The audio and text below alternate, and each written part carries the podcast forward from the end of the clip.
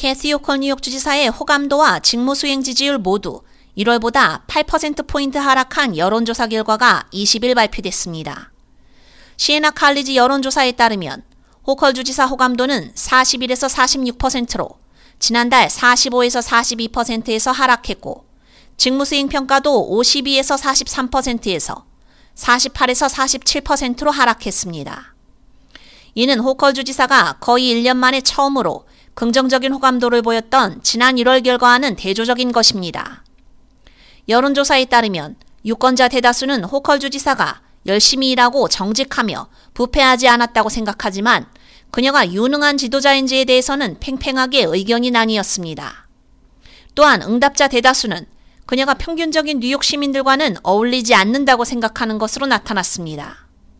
시에나 칼리지의 여론조사 전문가 스티븐 그린버그는 호컬 주지사의 호감도와 직무수행 평가 모두 downstate 교외 유권자들과 민주당원들 사이에서 가장 많이 떨어졌다며 유권자의 과반수인 56%는 뉴욕의 삶의 질이 계속 나빠지고 있다고 답했다고 말했습니다.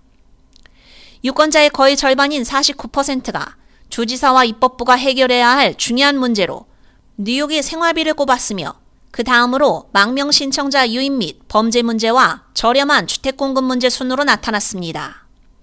또한 올해 대선에서는 유권자의 41%가 차기 대통령이 조 바이든 대통령이나 도널드 트럼프 전 대통령이 아닌 다른 사람이 되기를 원한다고 답했습니다. 바이든과 트럼프 모두 4년 임기를 수행하기에 신체적, 정신적으로 건강하다고 생각하는 사람은 7%에 불과했습니다. 바이든은 2020년 뉴욕에서 23%포인트 차이로 승리했으며 1984년 로널드 레이건 대통령 이후 공화당 대선 후보가 뉴욕주를 차지한 적은 없습니다. 여론조사에 따르면 트럼프가 연방범죄로 유죄 판결을 받을 경우 유권자의 54%는 투표에 차이가 없을 것이라고 답한 반면 31%는 트럼프를 지지할 가능성이 낮아질 것, 11%는 더 높아질 것이라고 답했습니다.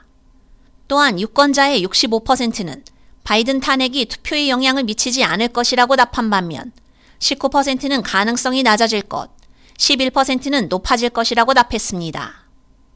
그린버그는 공화당원과 무당층 대다수는 어느 쪽도 자신들의 표를 바꾸지 않을 것이라고 말했다며 그에 비해 민주당원 대다수는 바이든 탄핵에 대해서는 영향을 미치지 않는다고 말했지만 트럼프 유죄 판결에 대해서는 조금 의견을 달리하는 것으로 나타났다고 덧붙였습니다.